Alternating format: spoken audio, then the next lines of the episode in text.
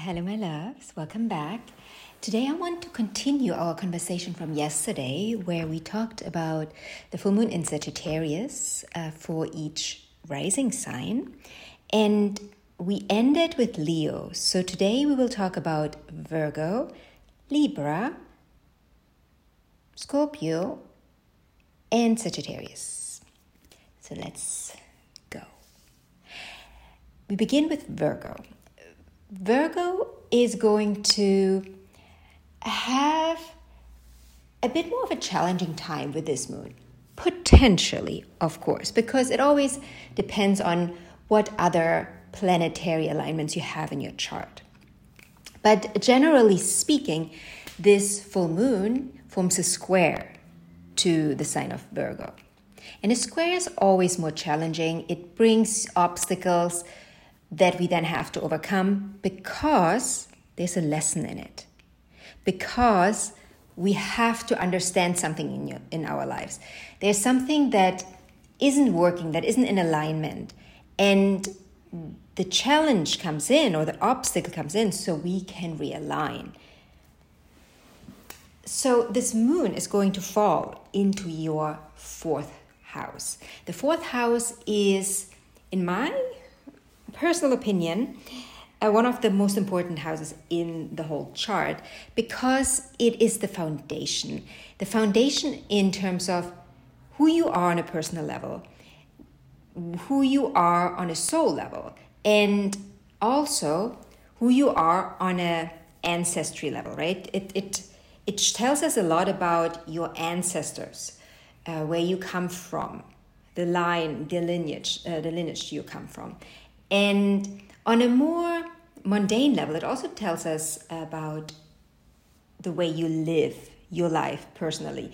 And by living, I, re- I mean like living in in your apartment, in your house. What what do you need to live? A Sagittarius a Sagittarius fourth house usually needs to feel expanded in their home. It needs to feel like it can expand the mind. Also, literally every Virgo rising I know, and you may tell me if this is not true for you, but every Virgo rising I know has been living in multiple places, often around the world. If not around the world, then in their country, they move around a lot. They change homes a lot. And that is also true for their past, uh, in their childhood. They either had to leave one family member early in life, so the parents split up, or they moved around with their parents a lot. When it comes to, see, I'm, I'm, I'm running away with it again, right? let's, let's bring it back to the full moon. So, when it comes to this full moon, this full moon is asking you what in your personal life isn't aligned. And this can truly be very broad. It, it can relate to your partnership, the partner you live with, the partner you're, not living with yet. Maybe you want to live with them. Uh, it can relate to your family. And it can also relate to the place you live in. Maybe you want to, quote unquote, expand and move to a new house, a new home, a new country, even. And that in itself may bring some challenges with it.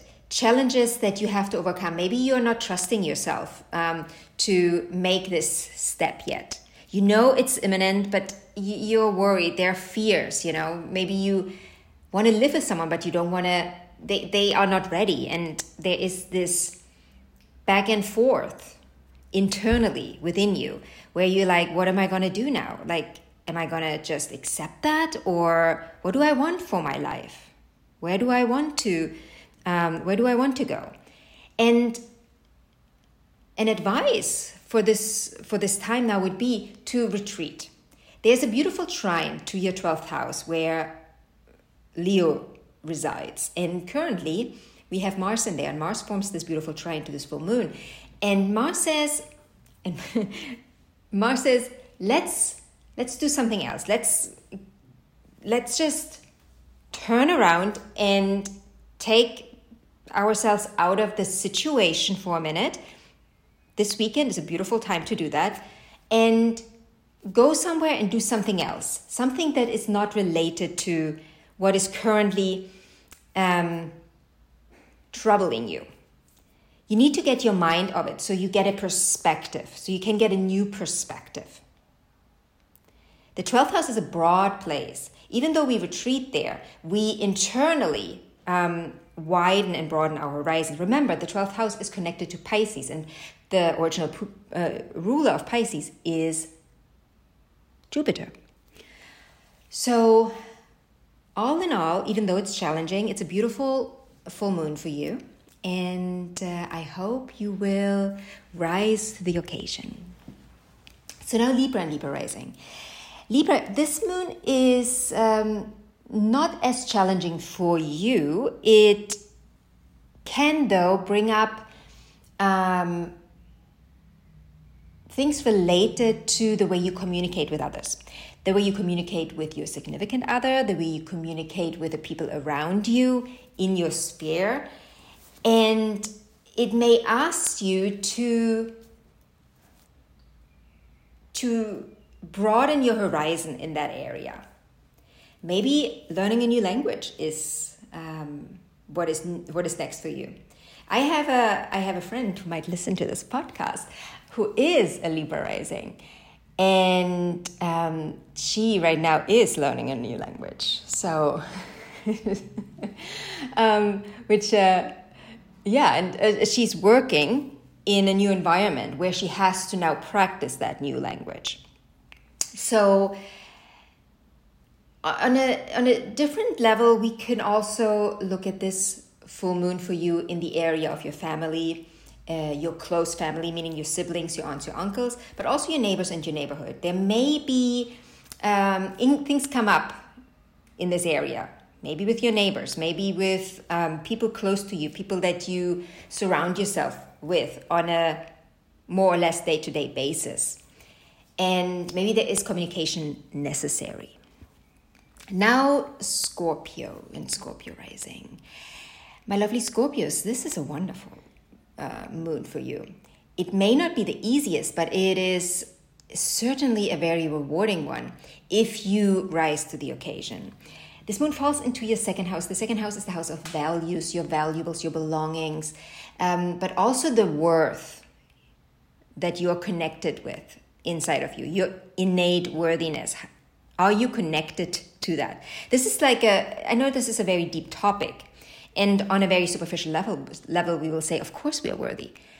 But when we go deeper, we often find that we don't live up to that. Um, and so this new moon is highlighting that for you. It's like, are you, how connected are you to your innate abundance, your innate worthiness, your, in, your values, the values you build your life upon? Do you have to review those values do, are they serving you in your life? Are they serving you in your pursuit of what you're here to do in this world, your purpose work? Because there's a beautiful trine between the second house and the 10th house, and Leo is in the 10th house for you, and there Mars is there right now, and there's a trine between Mars and this full moon. And that trine is an easy flow. So reconnecting and realigning with your values, not the values the society holds or the values someone else has that you th- thought you had to live up to yourself. No, what are your values? And how are they helping you to achieve your purpose in this world? And then also make money from it. Because don't forget, the second house is the money house. It's one of the money houses. It's the it's the house where that tells us a lot about the way you make money.